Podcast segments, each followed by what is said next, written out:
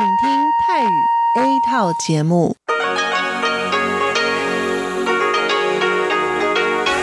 ที่นี่ สถานีวิทยุเรดิโอไต้หวันอินเตอร์เนชันแนล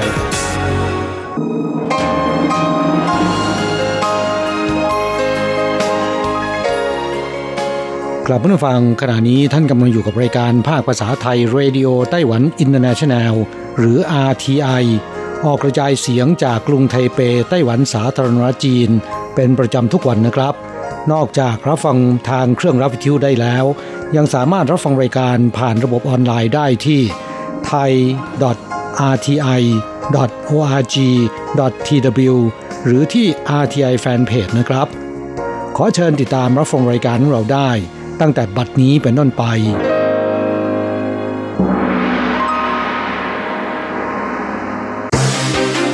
ลำดับแรก ขอเชิญติดตามรับฟัง ข่าวประจำวัน สวัสดีครับ คุณผู้ฟังที่เคารพ ข่าววันศุกร์ที่ 17 พฤษภาคม พุทธศักราช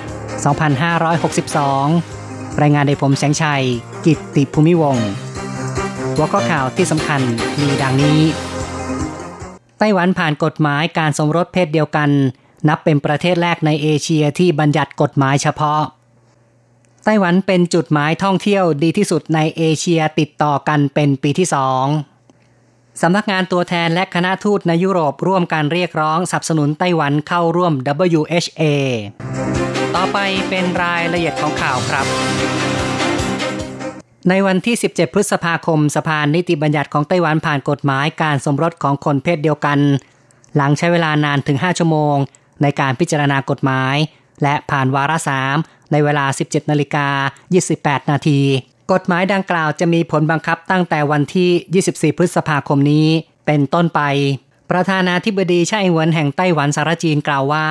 นับเป็นความภูมิใจของชาวไต้หวันอีกวันหนึ่ง เนื่องจากพวกเราได้แสดงออกถึงค่านิยมดีงาม ต่อแผ่นดินผืนนี้ เรียนรู้ยอมรับวิธีการดำรงชีวิตของคนอื่น เพื่อให้ทุกคนได้รับความเสมอภาคทัดเทียมกัน ที่ผ่านมานั้นเมื่อวันที่ 24 พฤษภาคม ปี 2017 ศาลฎีกาของไต้หวันมีคำวินิจฉัยว่า กฎหมายปัจจุบันที่ห้ามการสมรสระหว่างคนเพศเดียวกัน ขัดต่อรัฐธรรมนูญ และละเมิดสิทธิความเสมอภาคของพลเมืองคำพิพากษานี้กำหนดให้สภานิติบัญญัติไต้หวันมีเวลา 2 ปี ในการแก้ไขกฎหมายปัจจุบัน หรือผ่านกฎหมายใหม่ เพื่อรองรับการสมรสของคู่รักเพศเดียวกัน แต่หากไม่สามารถทำตามกรอบเวลา 2 ปีได้ คู่รักเพศเดียวกันสามารถจดทะเบียนสมรสกันได้ จึงเป็นที่มาของการพิจารณาผ่านกฎหมายการแต่งงาน ของคู่รักเพศเดียวกันในวันที่ 17 พฤษภาคม ที่มีกฎหมายอนุญาตให้คนเพศเดียวกันแต่งงานกันได้ นับเป็นประเทศแรกในเอเชีย การผ่านกฎหมายครั้งนี้กำหนดว่าผู้อายุ 18 ปีขึ้นไปเพศเดียวกันสองคน หากมีความประสงค์ต้องการใช้ชีวิตร่วมกัน สร้างความสัมพันธ์แบบถาวรใกล้ชิด และไม่รังเกียจกัน สามารถไปจดทะเบียนสมรสที่สำนักงงานทะเบียนราษฎรได้ แต่ห้ามการสมรสระหว่าง ผู้สืบโลหิตสายตรงญาติสายตรง และผู้สืบโลหิตหรือญาติสายขนานที่มีความใกล้ชิดกัน กฎหมายดังกล่าวบัญญัติว่าสองฝ่ายต้องมีความซื่อสัตย์กัน ผู้ที่มีคู่สมรสหรือเคยจดทะเบียนสมรสแล้ว ไม่สามารถจดทะเบียนสมรสซ้ำได้อีกสองฝ่ายต้องมีหน้าที่ใช้ชีวิตอยู่ด้วยกัน และเป็นตัวแทนในเรื่องครอบครัวระหว่างกัน การจัดการทรัพย์สินสองฝ่าย ใช้ข้อบัญญัติทรัพย์สินสามีภรรยา ในกฎหมายแพ่ง หากต้องการยุติความสัมพันธ์ จะต้องผ่านการยินยอมของสองฝ่าย และทำการจดทะเบียนยุติความสัมพันธ์ ที่สำนักงานทะเบียนราษฎร กฎหมายยังได้บัญญัติเรื่องการรับบุตรบุญธรรม การรับลูกติดของฝ่ายใดฝ่ายหนึ่งเป็นบุตรบุญธรรม ให้ใช้ข้อบัญญัติกฎหมายแพ่งเรื่องการรับบุตรบุญธรรม และยังได้บัญญัติสองฝ่ายเป็นผู้สืบทอดระหว่างกันตามกฎหมาย คู่กรณี การสมรสเพศเดียวกัน ปรับใช้กับข้อบัญญัติเกี่ยวกับสามีภรรยา คู่สมรส การแต่งงาน หรือเรื่องเกี่ยวกับการแต่งงานตามกฎหมายแพ่งข้อต่อไปนะครับไต้หวันเป็นจุดหมายท่องเที่ยวดีที่สุดในเอเชียติดต่อกันเป็นปีที่สองนิตยสารท่องเที่ยวชื่อดังของอเมริกา Global Traveler เลือกไต้หวันเป็นจุดท่องเที่ยวดีที่สุดในเอเชีย เว็บไซต์ของ Global Traveler แนะนำว่านิตยสารดังกล่าวมีผู้อ่านเกือบ 3 0 0 0 0 0 คน กำหนดกลุ่มเป้าหมายผู้มีรายได้สูง ในแต่ละปีจะจัดการมอบรางวัล Leisure Lifestyle Award โดยคณะกรรมการนิตยสารและบรรณาธิการอาวุโสเป็นผู้คัดเลือกซือเจ้าฮุย ผู้อำนวยการสำนักงานท่องเที่ยวของไต้หวันสาขาลอสแองเจลิสร่วมงานมอบรางวัลที่โรงแรมโซฟิเทลเมืองเบเวอร์ลี่ฮิลล์ซือเจ้าฮุยกล่าวว่า ไทเปได้รับรางวัลเป็นครั้งแรกเมื่อปีที่แล้ว และได้รับการยอมรับอีกครั้งในปีที่นี้ จึงขอเชิญชวนมาเที่ยวมากขึ้น มารู้จักไต้หวัน การจัดอันดับของ Global Traveler นั้น ไต้หวันเป็นจุดท่องเที่ยวดีที่สุดในเอเชียอันดับหนึ่ง รองลงมาคือกรุงโซลเกาหลีใต้ สิงคโปร์โตเกียวของญี่ปุ่น ภูเก็ตของไทยฮ่องกง กรุงเทพของไทย โฮจิมินห์โอซาก้าของญี่ปุ่น และบาหลีของอินโดนีเซีย ข่าวต่อไปครับสำนักงานตัวแทนและคณะทูตในยุโรปร่วมการเรียกร้องสนับสนุนไต้หวันเข้าร่วม WHA สำนักงานตัวแทนไต้หวันในยุโรปร่วมมือกับชาวไต้หวัน และนักศึกษาไต้หวันเดินขบวนในวันที่ 16 แสดงพลังสนับสนุนไต้หวัน เข้าร่วมประชุมสมัชชาใหญ่องค์การอนามัยโลกหรือว่า WHA โดยเฉพาะที่บราเซลและเฮกมีประชาชนนับร้อยคน ตลอดจนคณะทูตใน EU และนักการเมืองระดับสูงของฮอลแลนด์ ร่วมเดินขบวนด้วย การประชุม WHA จะเริ่มขึ้นในวันที่ 20 แต่ไต้หวันไม่ได้รับหนังสือเชิญ เข้าร่วมประชุมเป็นปีที่ 3 แล้ว เนื่องจากแรงกดดันจากปักกิ่ง เพื่อเป็นการส่งเสียงร้องต่อสังคมโลกสำนักงานตัวแทนไต้หวันในยุโรป ได้ร่วมมือกับชาวไต้หวัน และนักศึกษารวมทั้งผู้ที่สนับสนุนไต้หวัน ร่วมกันเดินขบวนที่เยอรมัน ฝรั่งเศส อังกฤษ เบลเยียม ออสเตรีย สวีเดน ฟินแลนด์ เช็ก โปแลนด์ ฮอลแลนด์ อิตาลี เป็นต้น โดยเริ่มในตอนเช้าวันที่ 16 เวลา 10นาฬิกา30 นาทีร่วมกันเคลื่อนไหว ภายใต้หัวข้อ ร่วมก้าวเดินไปกับไต้หวัน Walk with Taiwan ที่บราเซลชาวไต้หวันและนักศึกษาเดินทางมาจากท้องที่ต่างๆ ในเบลเยียม เพื่อรวมตัวกัน พวกเขาถือธงชาติของสารจีน และป้ายสนับสนุนไต้หวันเข้าร่วม WHO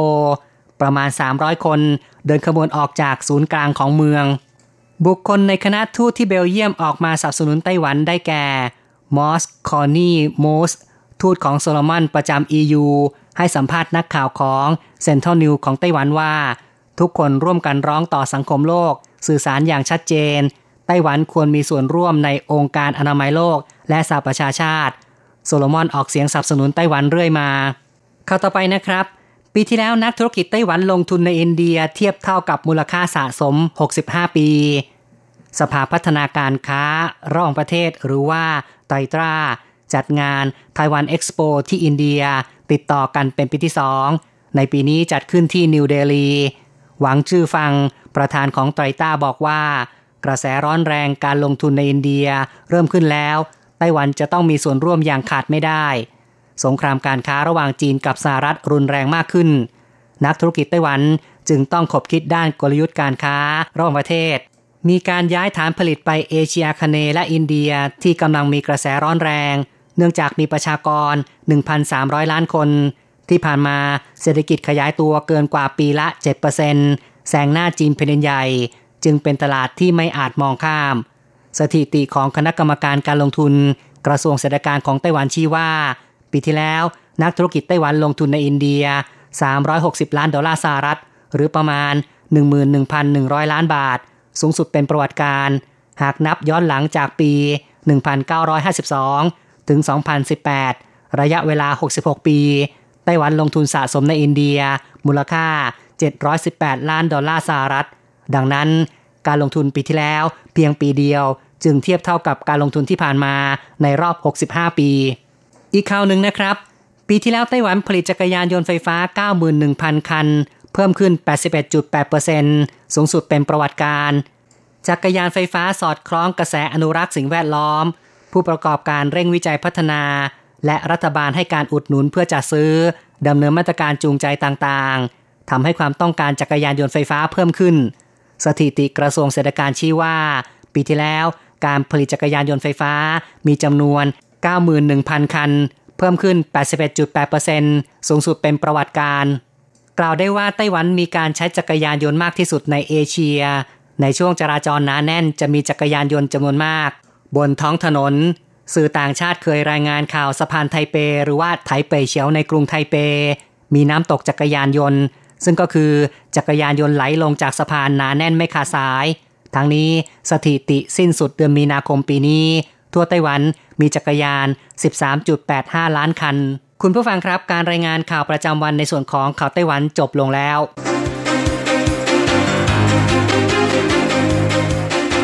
ต่อไปขอเชิญฟังข่าวต่างประเทศและข่าวจากเมืองไทยค่ะ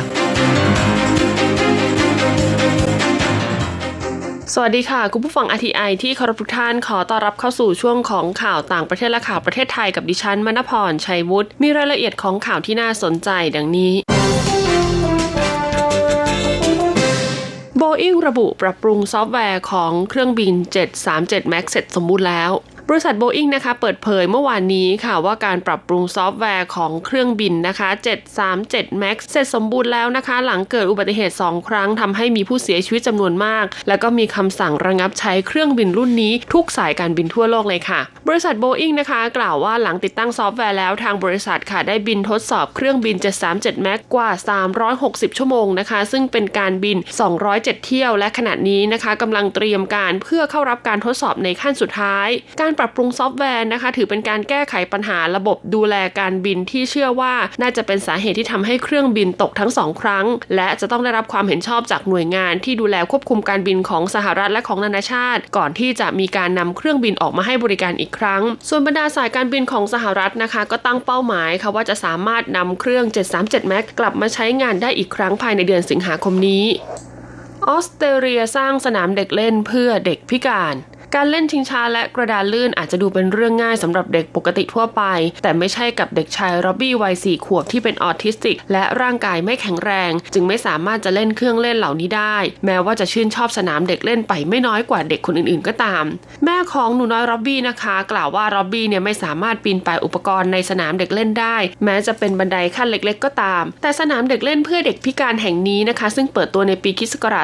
2018 แห่งแรกในเมืองแอดิเลดได้รับการออกแบบเพื่อให้มีความปลอดภัยสำหรับเด็กทุกคนทำให้รู้สึกเบาใจขึ้นค่ะ เมื่อร็อบบี้มีโอกาสได้เข้าไปใช้งาน สนามนะคะจะมีทางลาดช่วยให้ร็อบบี้เนี่ยขึ้นไปเล่นกระดาษเลื่อนได้ นอกจากนี้ภายในสนามเด็กเล่นเนี่ยยังมีการออกแบบให้ผู้ที่ใช้วีลแชร์ สามารถใช้เส้นทางภายในสนามเด็กเล่นได้อย่างสะดวกด้วย คุณมิเชลแลนซิงนะคะรัฐมนตรีด้านบริหารสังคมของรัฐเซาท์ออสเตรเลียเปิดเผยว่า สนามเด็กเล่นแห่งนี้ใช้เวลาในการวางแผนนานถึง 2 ปีครึ่งนะคะ จึงจะมีการก่อสร้าง ขณะที่คุณจอห์นแคนเวลค่ะ CEO นะคะบริษัทด้านกีฬาในรัฐนิวเซาท์เวลนะคะซึ่งเป็นผู้ออกแบบสนามเด็กเล่นแห่งนี้ เปิดเผยว่าต้องใช้เวลาและความพยายามอย่างมากค่ะ จึงทำสนามเด็กเล่นแห่งนี้ออกมาได้สำเร็จ แนวคิดในการสร้างสนามเด็กเล่นแห่งนี้ไม่ได้จำกัดเฉพาะเด็กพิการเท่านั้น แต่ยังรวมถึงเด็กที่ต้องนั่งวีลแชร์ หรือใช้อุปกรณ์ช่วยเหลือทางการเคลื่อนไหวอื่นๆ รวมทั้งคุณแม่นะคะ ที่มีลูกในวัยที่ยังต้องใช้รถเข็นเด็ก ก็สามารถใช้ประโยชน์จากสนามเด็กเล่นแห่งนี้ได้เช่นกัน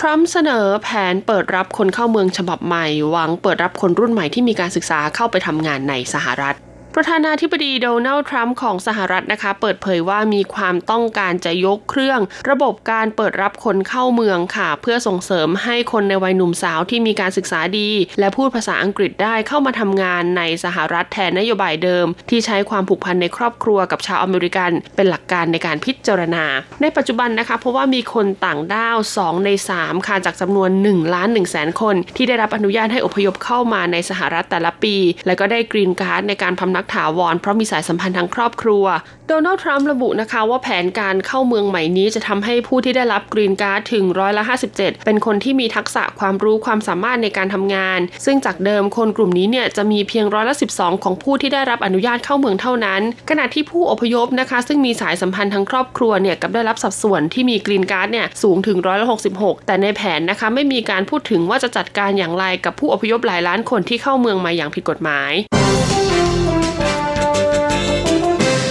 ต่อไปเป็นข่าวจากประเทศไทยค่ะทททออกมาตรการส่งเสริมการท่องเที่ยวช่วงกรีนซีซั่น นายยุทธศักดิ์สุภาสอนผู้ว่าการการท่องเที่ยวแห่งประเทศไทยนะคะ กล่าวว่าช่วงไตรมาสหนึ่งของปีนี้ ไทยมีรายได้จากการท่องเที่ยวเป็นที่น่าพอใจค่ะ คืออยู่ที่ประมาณ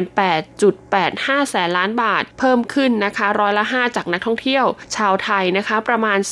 2.85 แสนล้านบาท และชาวต่างชาติประมาณ 6 แสนล้านบาท จากปัจจัยเสริมในเรื่องของการยกเว้นค่าธรรมเนียมวีซ่าแบบ on arrival นะคะให้แก่ 20 ประเทศและ 1 เขตปกครองพิเศษ แล้วก็กิจกรรมกระตุ้นตลาดที่ทททจัดขึ้นอย่างต่อเนื่อง ส่วนไตรมาสที่ 2 ค่ะ ซึ่งจะเป็นช่วงเข้าสู่กรีนซีซั่นนะคะ หรือว่านอกฤดูการท่องเที่ยว ททท ได้ออกมาตรการและก็กิจกรรมกระตุ้นการเดินทางท่องเที่ยวในช่วงเวลาดังกล่าว เพื่อให้รายได้จากการท่องเที่ยวเติบโตอย่างต่อเนื่อง โดยร่วมกับภาคเอกชน ภาครัฐ สายการบินโรงแรม และชุมชน เพื่อสร้างแพ็กเกจรวมถึงเส้นทางการท่องเที่ยวที่น่าสนใจ เพื่อให้นักท่องเที่ยวเนี่ยสามารถเที่ยวได้อย่างหลากหลาย แล้วก็เตรียมแคมเปญสุดพิเศษค่ะก็คือบินพักหลักร้อยหลักพันรุ้นรางวัลหลักล้านนะคะ เพื่อกระตุ้นให้เกิดการใช้จ่ายมากขึ้นไปอีก ซึ่งจะเปิดตัวอย่างเป็นทางการในช่วงปลายเดือนนี้ค่ะ และมั่นใจนะคะว่าจะช่วยเสริมมาตรการภาษีเพื่อส่งเสริมการท่องเที่ยวทั่วไทย และมาตรการภาษีเพื่อส่งเสริมสินค้าท้องถิ่นไทยของรัฐบาลได้เป็นอย่างดีสำหรับตลาดต่างประเทศค่ะ ก็เน้นนะคะ ตลาดระยะใกล้อย่างจีน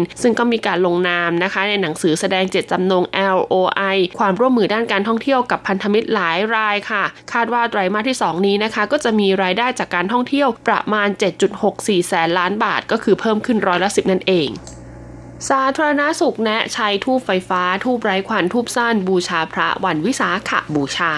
ในแพทย์สุขขุมการจนพิมายปลัดกระทรวงสาธารณสุขนะคะ กล่าวว่าในวันวิสาขบูชา ซึ่งถือเป็นวันพระใหญ่ ประชาชนค่ะจะไปทำบุญไหว้พระถือศีลฟังธรรมเวียนเทียนรอบพระอุโบสถ มีการจุดเทียนถือดอกไม้เป็นเครื่องสักการะบูชา เพื่อถวายเป็นพุทธบูชานะคะ จึงขอเชิญชวนประชาชนค่ะช่วยกันนะคะ เพื่อรณรงค์ ลดการใช้ทูบโดยถวายเป็นทูบไฟฟ้าสำหรับวัดนะคะ ในการใช้ในห้องที่มีเครื่องปรับอากาศ หรือการใช้ทูบไร้ควันทูบสั้นค่ะ ที่มีเนื้อทูบอยู่น้อย เพื่อลดปริมาณควันทูบนะคะ ซึ่งอาจเป็นอันตรายต่อสุขภาพ และก็ยังก่อให้เกิดมลพิษต่อสิ่งแวดล้อมด้วย รวมทั้งนะคะขอให้หลีกเลี่ยงการจุดทูบค่ะ ในบริเวณที่อากาศไม่ถ่ายเทนะคะ หรือว่าถ่ายเทไม่สะดวก ควรตั้งกระถางทูบไว้ภายนอกอุโบสถนอกอาคาร หรือในบริเวณที่อากาศถ่ายเทสะดวก แล้วก็จัดเจ้าหน้าที่นะคะ ดูแลดับควันทูบแล้วก็เจ้าหน้าที่เนี่ยขณะปฏิบัติงานก็ควรสวมหน้ากากป้องกันฝุ่นควัน ล้างมือล้างหน้าให้บ่อยนะคะ แล้วก็ไปตรวจสุขภาพเป็นประจำทุกปีนายแพทย์สุขุมนะคะ กล่าวว่าเด็กเล็กสตรีมีครรภ์ผู้สูงอายุที่มีโรคประจำตัว